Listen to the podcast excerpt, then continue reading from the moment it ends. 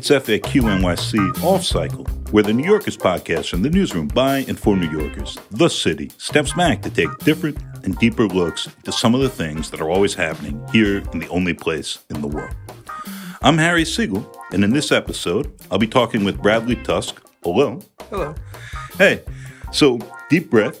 Bradley is, among other things, the founder, co founder, and CEO of the venture capital firm Tusk Ventures, the former campaign manager for Mayor Mike Bloomberg, head of the political consulting firm and uh, other co- and tech consulting that managed uh, Andrew Yang's mayoral campaign after helping Uber run over then Mayor Bill de Blasio, and a philanthropist whose projects include mobile voting.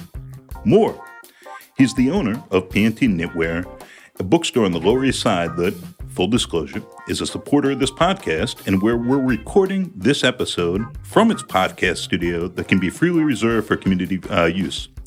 And, and, he's also a co founder of the Gotham Book Prize and now the author of two books. Most recently, his very entertaining first novel, Obvious in Hindsight, about a tech startup looking to launch the first flying car company.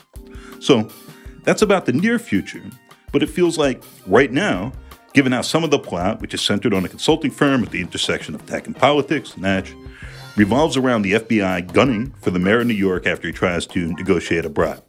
As we're recording this Monday morning, incidentally, Mayor Eric Adams was on the waterfront for a performative look he didn't take off in one at personal electric helicopters, coming soon, hopefully to a heliport, hopefully not to a crash landing near you. Bradley, thanks for joining us. Let's jump right in. Great. Is it a little uncanny for you to see some of the events in your near future novel mirrored in New York City right I mean, now? it's it's funny when I started working on this a couple of years ago. One of the reasons I picked flying cars was it was a little futuristic and fantastical, um, and that was it was fun. And you know, my day job is legalizing all kinds of technologies, and they're all effectively futuristic by nature. So this one was like, let me pick something that's like even further out. And then from when the time I started writing it until the time it got published, the industry advanced so much that it went from like, isn't this crazy to literally, as we're sitting here recording this press conference, the mayor of New York State is having uh, his own press conference uh, about flying cars. Do you want to talk a bit about the uh, the the the FBI and any questions sure. there? Uh, we're talking about the, the the real FBI or the or the one in the book, the real one. well, both. All right, so on the on the real one, been thinking about this a decent amount, as, you, as have you, I'm sure. Um, I, I would say this, which is there has to be a certain bar to indict the sitting mayor of New York City. And you know he can indict staff. There at least not much will change if he indicts staff, so it's not that big a deal. What's what's a, what's a big deal is if Adams himself is indicted. Um, and so, what are the things in my view that would be valid reasons for indictment, and which ones would be not valid or invalid? So, personal enrichment, right? So, if Eric is caught putting money in his pocket um, in any way, that clearly is a no-no. Voters care very deeply about that. Um, they tend to not care that much, in my experience, about campaign finance violations. So it could be cash, but it also could be vacations. He has taken all these trips to Turkey and other places. And I think he's gone there as official capacity. It's not unusual for a foreign government to subsidize some of those trips, um, but we'll see what, what the actual details of those trips were. So that's number one. Number two would be a straw donor scheme in concert with a foreign government, right? So John Liu did have a straw donor scheme in 2013, and he did not get indicted for it. His campaign treasurer did, but he did not. But that was still with individuals. If you're conspiring with an authoritarian government in Turkey to do this, especially if matching funds came into play, right? So it's one thing to evade contribution limits. It's a problem. I don't think it's a indict the mayor over problem. But if you picked up tens of thousands or hundreds of thousands of dollars in campaign finance board uh, matching funds, which is taxpayer money, then you've defrauded the taxpayers, right? And then that becomes a real problem. Or the third would be a serious quo. So the, the quo right now that we know of is Adams reached out to the fire commissioner, Daniel Nigro, to say, hey, can you get, get make sure that the, the Turkish consulate is open in time? That's not really particularly crazy. I think everyone in politics has sort of called someone for something like that. Adams said, look, it was a Brooklyn construction company doing the work. I'm the Brooklyn Borough president. That seems pretty reasonable to me. Now, if if Adams knew that the site was wildly unsafe and he kept leaning on it more and more, maybe you start to get to the line. But I think it's more things like if you can show that the administration to the Turks or whoever has steered contracts, grants, permits, things like that in return for campaign contributions or personal enrichment, then you clearly have a problem. But I think it's got to be one of those three things because if you think about the cost of it, these are the two scenarios.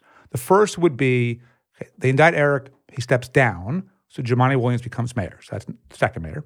We have a special, election in three days. Let's assume Jumaane doesn't win. Now we have a third mayor. And then because we're coming up on 25, we're going to have the regular election. So we could end up easily with, with four mayors in two years. That is wildly disruptive to the city. Or more likely, if you look at sort of the examples of Bob Menendez or Donald Trump, if Eric got indicted for something that didn't feel really strong, like he made a call about a certificate of occupancy, he's not going to resign. Um, and in which case, you have a sitting mayor under indictment running the city. Yes, Kathy Hochul would have the legal power to act on this, but she's not going to jeopardize her 26 reelection and the black base to do that by removing Adams. And so we either have a mayor governing under indictment or as many as four mayors in a two year cycle, which again, if the mayor is guilty of real corruption, they should still move forward. But if it's ticky tack or routine stuff, they should not. So I got lots of thoughts there, but let's bring this to the book for a minute. Okay. So there is a mayor in this book who I would venture. I, I think he's transformed. I'm guessing in the course of your writing this, but started off with uh, with elements of. He was De Blasio when I started. Did, did I already tell you this? Do you know who he kind of was by the end? In my mind, uh, Daley. So, because it's funny when when I write the dialogue for these characters, I hear them speaking in my head.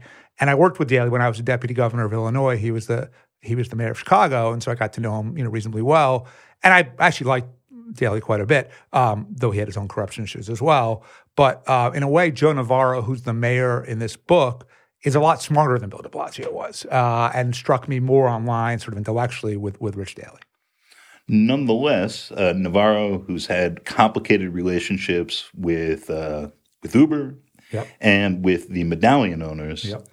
Uh, flying cars are coming. There's a mm-hmm. consultant who, who maybe is a shadier version of uh, Bradley Tusk. Perhaps yeah. is playing both sides. Yes. Of this deal, uh, in, in, part for I think the uh, the, the, the, challenge or, or, the, the adrenaline of doing and so. and the money. So yeah. Nick DeNavito is the head of a political consulting firm, fictional called Firewall, which also happens to be the name of my podcast. Um, and Nick uh, has has a gambling pro- problem, but it's not your typical gambling problem. He invests in risky early stage tech startups, but he doesn't really have the professionalism to do it. So it's like if I had never, like in my real life venture fund, my partner Jordan Nof was running Blackstone's internal venture fund before we got together.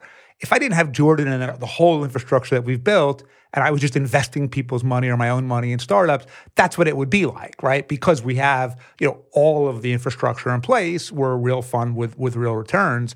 Uh, but if you're just wildly betting on things. It's really no different than betting on horses or sports or poker or anything else. Um, so Nick falls deep in debt. Uh, he borrows money, as one might in those situations. The people who he borrowed money from um, are not particularly forgiving when it comes to not paying the loans back. Um, and he has to choose between having his kneecaps in one piece or um, coming up with another way to generate money. And uh, that means playing two sides of the campaign off each other. Um, and that's where the, all the excitement starts in this novel. So, with the medallion owner, there's this great description you have of his place, Turgenev, in a infamous Russian nightclub in the heart of Brighton Beach. Um, Eastern Bloc chic, from a distance, is all crystal, red carpeting, copious gold leaf, not unlike most casinos in Atlantic City. Look a little closer, it's all flimsy and crumbling, which works perfectly. Uh, the decor brings the locals in and gives them the illusion of luxury, and it keeps people from Manhattan out. As this uh, every borough against Manhattan camaraderie still prevails. So I, yep. I feel like th- there's a lot of. Yeah, well, I mean, I know that world a little bit because my, my dad's from Russia, he's from Tashkent. And uh, when I was a kid, we lived in, lived in Sheepshead Bay. We eventually moved out to Long Island, but most of the family remained in, in Brighton and Marine Park and Sheepshead Bay. And so I've been to so many weddings in these kinds of places.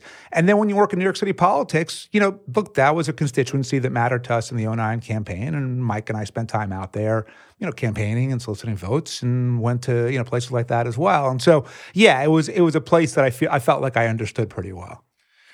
It's a, it's, it's a New York I recognized um, just you know gr- growing up here yeah. and those sorts of places that are big event venues and are also totally oh, unwelcoming. All, all, all, over the city. I mean, or you know, it's even funnier. There was um, a really famous uh, fancy restaurant on like 10th Avenue, 15th Street, Del Posto, I think it was called something like that, right?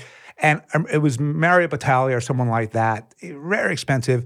And I remember going there and saying, "This is Russo's on the Bay." Like now, I'm sure I was the literally only person in the room that had ever been to both Del Posto and Russo's on the Bay. Pause for one second for listeners who don't know. Russo's on the Bay is like the quintessential kind of catering hall for political events, like the PBA annual benefit. That's the kind of place that's at Russo's on the Bay. It's in Howard Beach, I think. And um, Eric Adams has done a whole number of events there. It's shown Yeah. up in recent press coverage. For sure, for sure. Um, so what was funny is this place that everyone was oohing and ahhing about. And look, I am sure everything at Del Posto was fancier and more expensive versions of whatever I was in Howard Beach. But I loved it because it was like these people are at effectively what political operas are at all the time, and they don't even realize it. Just one more little bit from the uh, the book I wanted to read. This is right when the FBI gets involved, um, and it's like a third of the way through the book. It's sort of at the end of the, the first section. They're, they're, what is it? A kosher Mexican, Kosher Korean Mexican food truck, kosher Korean Mexican food truck. as one does. There's a fantastic uh, actual um, uh, uh, Korean Afghan place by me that is not an FBI trap. Well, as far as we know. Yeah, as far as we know, it, it's it's uh, they married each other and like the food, um, but you know it, it's um, the two agents are talking and about how they came into the mayor, and one of them's asking the other, uh, "How exactly do we know this?" Um, same as most investigations, came up in the middle of something completely different. Usually it goes nowhere, but sometimes it does, and when that happens, we jump in. Yeah. And that resonated with me just because I've been following all of these little things involving straw donors and Yep. phone taps Yep. and investigations that maybe people weren't even looking for Eric Adams, but you've got people who are cheating allegedly the uh, WBME program, right, uh, for contracts uh, for for uh, women and minorities, and uh, this guy's like, "You pay me a cut." And I'll pretend to be your partner so you can get that money. And then in the course of that, they're like, "Hey, let's uh, let's bribe Eric Adams. If we give two hundred dollars, that becomes sixteen hundred dollars. Wouldn't that be awesome?" It's like, you know, if you're the Alvin Bragg who's got complicated interests as the Manhattan prosecutor, it's like, well, well, shit, you have to bring this. Well, put it this way: once he brought that Trump indictment, um, that you set the bar pretty low, right? I mean, I'm all for Trump spending the rest of his life in jail, but It- uh, we'll talk about this yeah. one because it, honestly, it's pretty embarrassing. yeah. So Al, look, and, and, and I I've known Alvin for a long time, and I, I like him personally quite a bit. And he's a really smart dude. And by the way, well, I had dinner with him a couple, maybe a month ago. Like he deeply cares about his job and is trying to do well. I don't necessarily agree with his prosecutorial philosophy, but I don't doubt his intentions for a second. Um, He's been a regular guest on the podcast, by the way, and we, we appreciate him and probably are in some sympathy for what he's trying to do. But I will say that it seems like politically, he ended up in way over his head. And weirdly, after the election, because there were like nine candidates, no one Yeah. paid that much attention. And after he wins the primary, and it's just first first place, right? You don't need 50% or anything else. In this big field, suddenly the New York Post notices, and there's this holy smokes moment. Like this guy's going to do all these things in a he said he wave of gonna do. publicity. Yeah, Right, for, for sure. Um, yeah, look, and I think that when Alvin indicted Trump, it was great base politics for him, right? Because he became the first prosecutor in American history to criminally indict a former or sitting U.S. president. He indicted the person that everyone on the left hates with all of their might. Um, but it was a little flimsy. It was about the Stormy Daniels payoff, and maybe they violated some business record rules. And I think the reason why a lot of people who very much don't want to see Trump back in power were opposed to it, and I wrote my Daily News column about this, is because Trump has committed so many truly serious crimes, espionage and treason and shit like that, that now all of a sudden it's like this just actually kind of proves his point that it's all a giant conspiracy against him. But also, and Alvin isn't the one investigating Adams in this case that we're talking about, but now that Al Adams has set the bar pretty low, you know, he kind of if if if another public official does something as bad, which is not that terrible, um, I guess he's got to indict. It's weird. Um, Tish James, unlike Alvin, who just said, I can't really talk about this when he was running, Tish James, who's bringing, I think, a stronger but still not terribly impressive case, like something you could get almost every business owner in uh, building owner in Manhattan for, right? But she ran against, she ran saying, I want to get this guy. Yep. And so Trump now is whining. She said she's going to get me. And all these people who know that th- that's not right, they're sort of rolling their eyes. But I, I can't imagine this is going to be the last time we see this play It's out. not. Although I've, tell, I've just been thinking about this over the last week or so, and you tell me if you agree. Which is, it seems like we on the non-Trump side who are in politics are getting this wrong. In that there are people who love Donald Trump, fine. There are people who hate Donald Trump, fine. There's a lot of people, and clearly they're telling pollsters. You know, we've seen three polls now come out in the last week that has Trump ahead in pretty much all the swing states. No, I'm for Trump, and the reason why is it's not that they're not aware of how terrible he is. They know he's a criminal. They know he's a liar. They know he's a scumbag, but they remember or maybe misremember, but either way, think that their life was better under his presidency than it has been under Biden. And if, if we keep thinking that if we just show them one more horrible thing that Trump did, then they'll suddenly get it and they'll say, I'll never vote for that man again. And they support Biden. They're fully aware of the trade off they're making and they're making it knowingly anyway because they think that the economy was better. You know, inflation certainly was lower. Price of goods were lower. Um, you know, interest rates were lower. Um, and so I think Biden's got to discredit Trump on the merits and on the record and say he was a shitty president. Your life was worse off when he was president. Your pocketbook will, will be worse off if he becomes president again, as opposed to all of this moral stuff because we keep hoping for some hallelujah moment that's never going to happen. It's like the slogan is democracy dies in darkness, but I, I see this pretty similarly, and I'm very worried that democracy could die in broad daylight with the guy who's got Democracy dies on Twitter. Yeah. Yeah. And, and, and at the polls, where, where it's like you say inflation is low, inflation doesn't feel low to me. I'm unhappy about this. You know, you squint, and that's a big part of it. Um, yeah, and it, by the way, part of the problem is is the semantics aren't working. Like inflation is not low. Inflation is the rate of increase is lower than it was, and that's great. I think the Fed's done a really good job managing this overall. And look, it's a result of putting trillions of dollars into the economy during COVID, which I still think was absolutely necessary. So the trade-off is worthwhile. But yeah, Biden keeps trying to sell a message of like things are great, and, and there may be Paul Krugman and other statisticians who would back that up, but if people don't feel it in their gut, it doesn't translate into their vote. And I don't think you're going to convince them otherwise. So it's not about getting them to vote for you because they think you're proactively so fantastic. It's got to be that the other guy is even worse. And that's, I think, got to happen on substantive grounds, not moral grounds. So this is one election that's actually outside of, I think, your rules of politics because we're looking at a general election, Yes. not a primary here. Yeah. Yeah, this, this is the only election in the U.S. where turnout is not a problem. So, so a couple very brief lines in your book. At one point early on, it's like we have to make this product so exciting that the political rules of gravity don't apply. Yeah. A little after that, there's a conversation about how th- there's all these policy nerds and nose pickers around, but finally it's just the political people. As it Who matter. always is at the end of the day, So, so this is a fictional book, but you have your, your non-fictional rules of politics. which are in the end of this book, too, by the way. Yes, at the uh, which are listed out, Yep. Ten Commandments style, Yep. at the end of the book. Is everything just inputs and outputs? Is it too much to expect principles? This goes back a little what it's a lot. So, so the underlying thesis, and just, just for the listeners who probably don't know my background, um, I've worked in city government, right? I worked uh, for Mike Bloomberg City Hall. I ran his mayoral campaign. I worked for Ed Rendell when he was the mayor of Philly. I worked for Henry Stern at the Parks Department for four years. and and you basically were the, the shadow governor of the state of Illinois, Right. while, while fucking Golden Blagojevich was busy with other so I worked. I worked in state government, and I was the deputy governor, not like deputy mayor for their seven. There was one, me, and I oversaw the state's operation, legislation, budget, policy, and communication. So pretty much the whole deal. And then I worked in the federal government, working for Chuck as his communications director. So I've worked in federal, state, and local, executive branch, legislative branch. I've run campaigns. I'm a lawyer, so I've, I kind of understand the judiciary to some extent. And the thing that I took away overall is every policy output is the result of a political input. Every politician makes every decision solely based on reelection and nothing else. And because reelection really is determined in the primary, not in the general, we're talking typically 10 to 15% of voters who are typically either the furthest left wing, the furthest right wing, or a bunch of, bunch of special interests, which gives us one of two outcomes. Both are bad. One is the dysfunction we see in DC, or two would be just really one sided government, whether it's the city of San Francisco or the state of Texas, whichever side, you know, to me, n- neither of those are good. Um, and so if you're a politician, you're just thinking about, okay, those 10 to 15%, what do they care about? and all of your actions are dedicated towards just placating them. So Mike Gianaris is a really great example of this, I think. When Amazon wanted to build their headquarters in Queens, we're talking about 40,000 good jobs.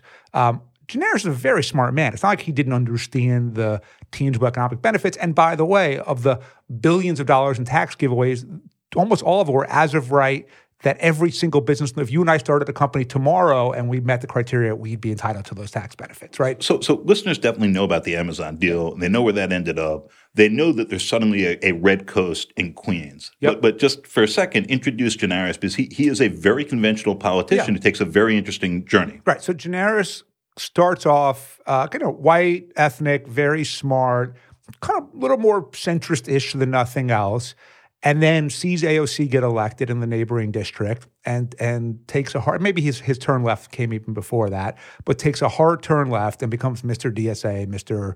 Progressive. And then when the Amazon uh, headquarters campaign starts, if you looked at the polling in the city overall and the polling in the district overall, it was wildly in support.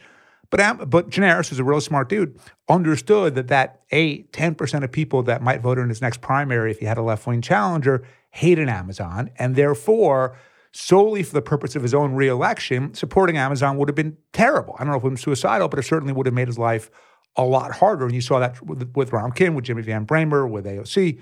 Um, and uh, as a result, basically, Gianaris picked one job, his own, over 40,000 jobs. And then next year, COVID, the next year, COVID happened and we lost half a million jobs. So we really could have used those jobs. So, point being, um, they're only focused on who is voting in their primary. And in my experience, and I've run tons of campaigns aimed at changing legislation or regulations or whatever else, if they think that doing what you want can help them win their next primary, they'll work with you. If they think that not doing what you want could cost them their next primary, they'll work with you. And if they don't think either thing comes to play, you don't matter. It's funny you bring up the Amazon deal because I thought about that reading, obvious in hindsight, in a somewhat different fashion. As Firewall is working to court Yes, I, three I mayors and Yes, three cities. it was not unintentional. Yes. Well, we'll talk about that for a bit. So, so, through so the the, camp, the book uh, I should take a step back is about a campaign to legalize flying cars in New York, Los Angeles, and Austin. On one side, it's Flight Deck, the flying car startup, and uh, their vicious political consultants. And on the other side is Uber, the Audubon Society, the transit workers, the socialists, and the Russian mob. And you know they've the, the the political consultants, obviously based on on me and, and my firm, um, you know, have this very uphill task uh, of legalizing this product, even though they can't really prove that it works or that it safely flies, and you've got all kinds of political opposition. And so it's like, well, how do we, despite all of that, still make this thing work? And so one of the things that I drew inspiration from was the Amazon HQ uh, competition, where they basically pitted cities against each other. And as a result, cities were offering all kinds of things that maybe they shouldn't have, but simply because now it became, I just want to win the competition, um, that became the driving force. And so Firewall, similarly in the book, kind of uses that notion of competition to drive the three cities. So you're just a couple years older than me. This may be significant here. Uh, so the movie Kids, I Yep. saw that when it came out. Yep. I knew a bunch of those kids. Yep. And I, I remember leaving and being like, uh, uh, "This is this is nonsense in some ways," and then stepping back and pornographic nonsense. Uh, Larry Clark plainly had an erection the entire time he was Yes. filming it. Um, and then stepping back and thinking about the events in the movie and being like, uh, "Wait." Pretty much every single thing there has happened to somebody I know or Yep. to me. Yep. It just didn't all happen in a couple of days. Right. And similarly, I am curious and obvious in hindsight because there's a lot of a lot of you in there. Uh, although the consultant Nick, who is you, um, he, you know, he has other issues and he ends up Yeah, in a bad had to put it- place. so the, wait, my mom was like, "Why does the character based on you have to be in trouble?" And I'm like, "Because that makes an interesting book." yeah, Yeah. Yeah. But uh, what what is there anything in the book that you don't have a, some direct parallel to in your own career or experience? Yeah, I mean, not not a ton, right? I mean, look, I'm not an engineer. So the, there's a character, Yevgeny Kolnikov, who's the chief engineer for Flight Deck, who's a little bit of the moral compass of the book in that he uh, very much wants the company to succeed. He wants a stock option to be worth a lot of money. He's an immigrant from Estonia and wants to be a big shot back home. But at the same time, does not want to put people in a flying car that can't safely fly. Um, and so I have no engineering. I don't know how to code. I don't know how to program. Um, but I invest in startups all day, and they're all effectively populated with engineers. So that's probably the most tenuous link I had. But if you look at the other main characters, you know, Nick and then Lisa Lim, his protege, are political consultants.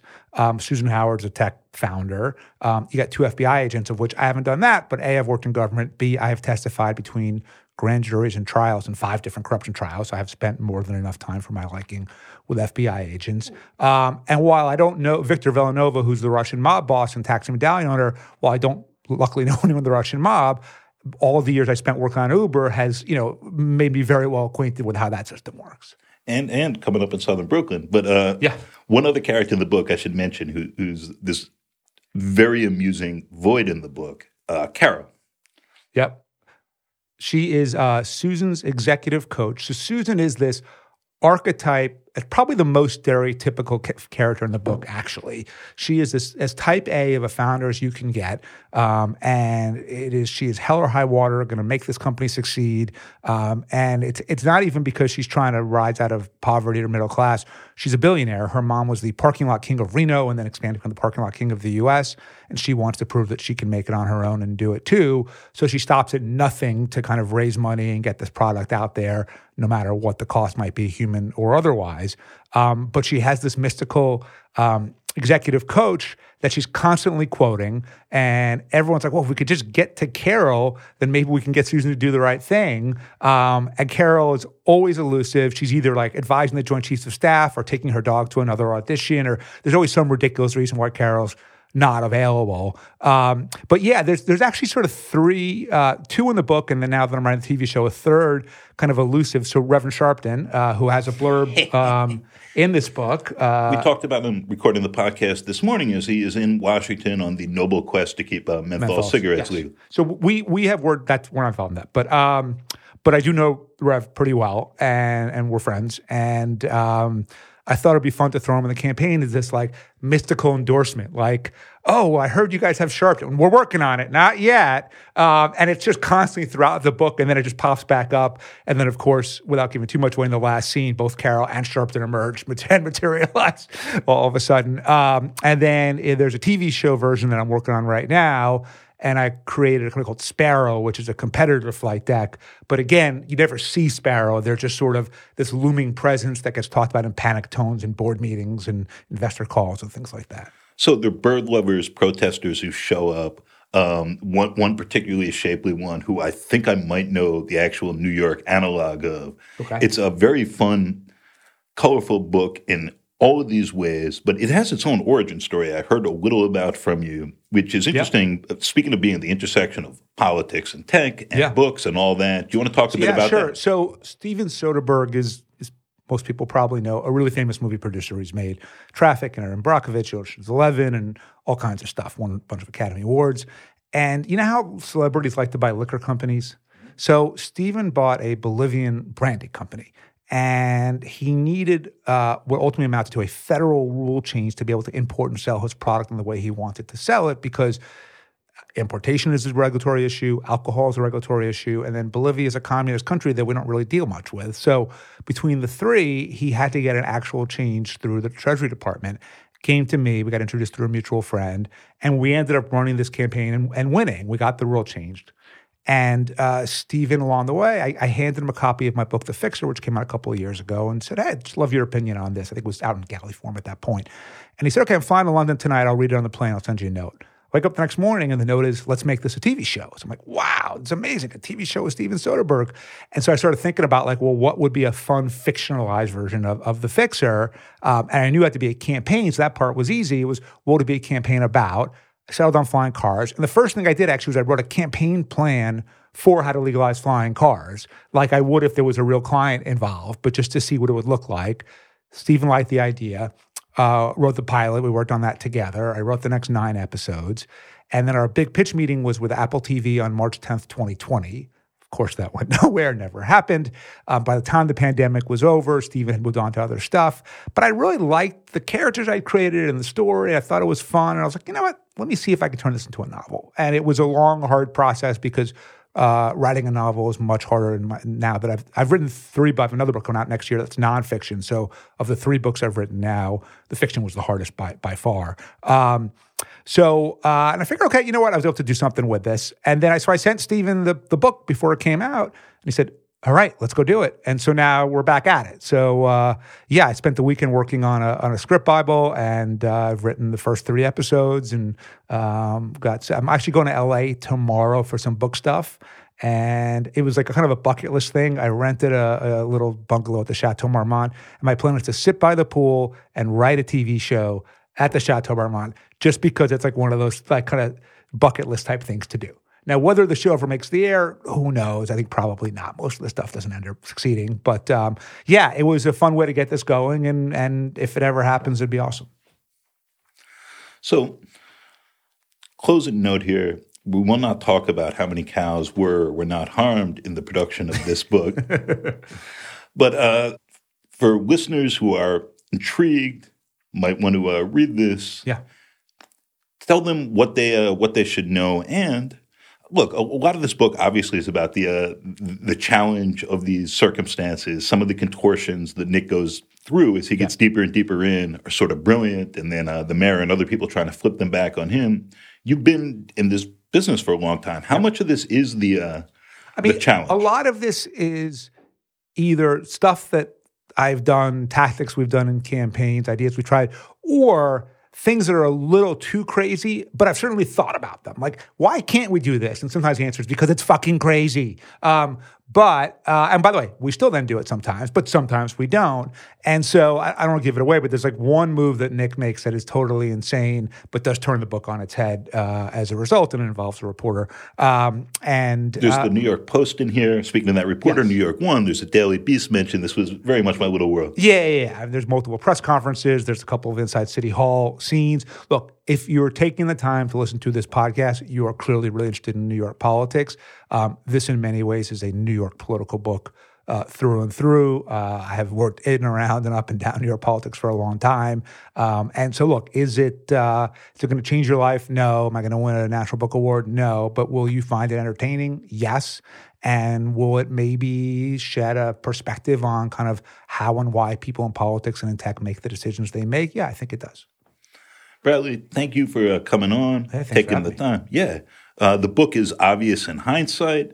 It's out now, uh, all around, or you can come to P&T Knitwear. On the yeah, yeah, we've got so you can order on Amazon. It's available on Kindle now. It's available on Audible now. Um, we decided because I own this, you know, money losing uh, independent bookstore on the Lower East Side that we would do kind of an indie first thing. So the book is available at different indie bookstores in, in different cities, um, just in the indie bookstores for the next few weeks, and then November twenty eighth, it becomes available everywhere. FAQ. FAQ NYC is part of The City, a nonprofit, nonpartisan newsroom dedicated to hard hitting journalism that serves the people of New York. Here at The City, we are in the middle of our year end fundraising campaign.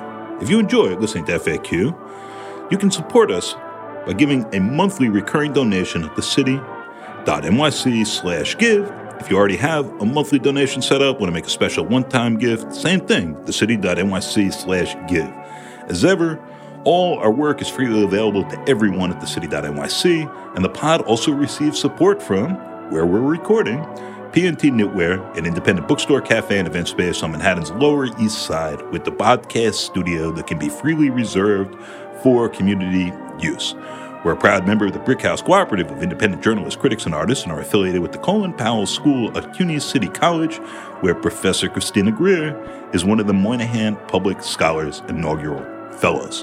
Our host this episode was me, Harry Siegel. I'm also the executive producer. Our engineer, as ever, is Adam Kamara. A special thank you to our guest, Bradley Tusk. The book is Obvious in Hindsight. It's a novel. It's fun.